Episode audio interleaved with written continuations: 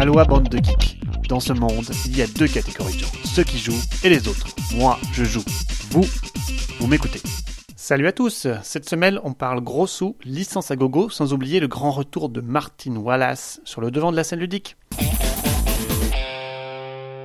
Côté pro, Asmodee montre une excellente santé financière et offre ses chiffres en forte croissance sur l'année 2016.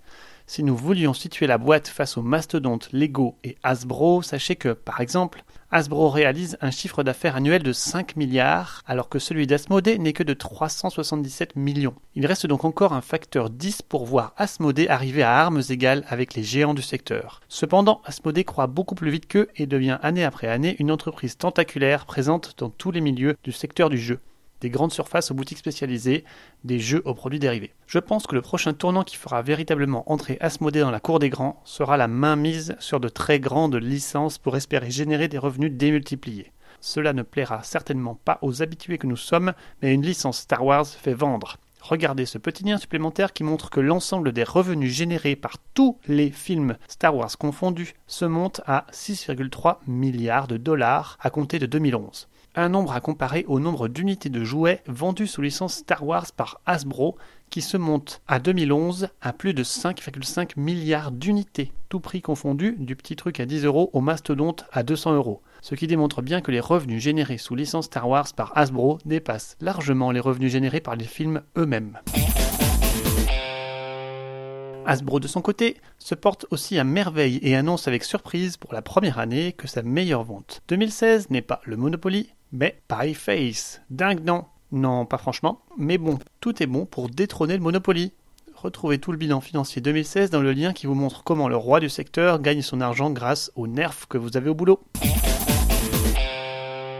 Est annoncé pour SN 2017 un nouvel opus duo Kramer-Kissling à qui l'on doit Torres ou Tikal à la grande époque. Les dernières productions, telles que Nauticus ou Gueule Noire, sont passées plus ou moins inaperçues. Ce prochain opus, Re-World, a de quoi séduire de prime abord car il tranche avec les thèmes habituels puisqu'il sera, une fois n'est pas coutume, purement orienté science-fiction. Le jeu en lui-même se joue en deux phases. Une première phase où l'on va récupérer des modules qui iront dans différentes files et seront utilisables dans l'ordre inverse de leur arrivée lors de la seconde phase. Philo, quoi. First in, last out. Ainsi, durant cette seconde phase, nous allons pouvoir poser 1 à 3 tuiles permettant de terraformer notre propre planète dans le bon ordre, au bon endroit, au bon moment pour marquer un maximum de points. Tout le scoring se fait là et le jeu sent bon la gestion planification sous contrainte. À tester fin octobre prochain.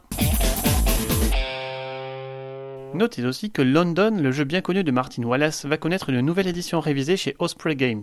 Au programme les mêmes graphismes, mais le retour plutôt attendu de ce grand jeu de Martin Wallace. Une bonne nouvelle pour ce jeu difficile à trouver aujourd'hui.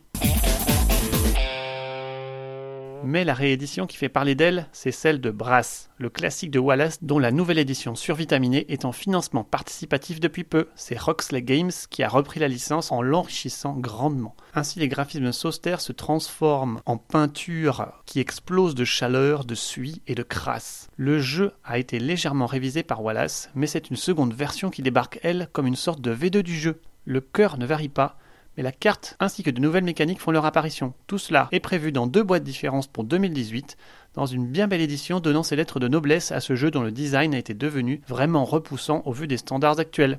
La campagne part comme prévu très fort. Petit bémol, aucune information n'est actuellement disponible sur le prix de la livraison. Le jeu étant prévu pour début 2018, il est impossible que cela coïncide avec une quelconque salon pour avoir un shipping gratuit.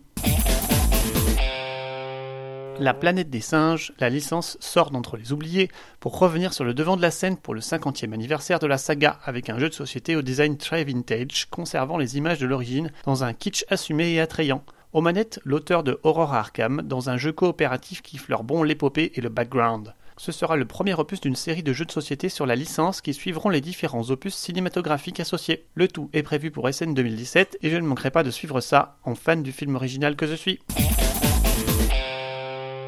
Enfin, côté licence, voilà un autre vénérable ancien qui sort du bois, Street Fighter. Le jeu de cartes à collectionner sortira cette année au format de starter fixe et booster aléatoire. Le genre est un peu tombé en désuétude après les déboires des nombreuses licences qui s'y sont déjà frottées face au mastodonte Magic. Seul Yu-Gi-Oh! Est encore bien placé. Espérons le meilleur pour Street Fighter, tout en émettant quelques doutes par rapport à l'état du marché des CCG.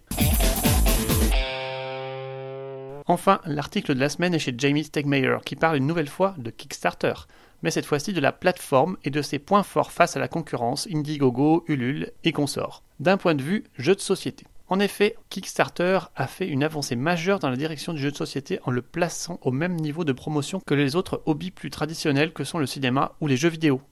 Ceci, ajouté à l'attrait jeu de société porté par ses créateurs, en fait une plateforme généraliste qui place le jeu de société au cœur de ses projets. Ils auraient tort de se priver car le hobby est le plus générateur d'argent que la plateforme possède.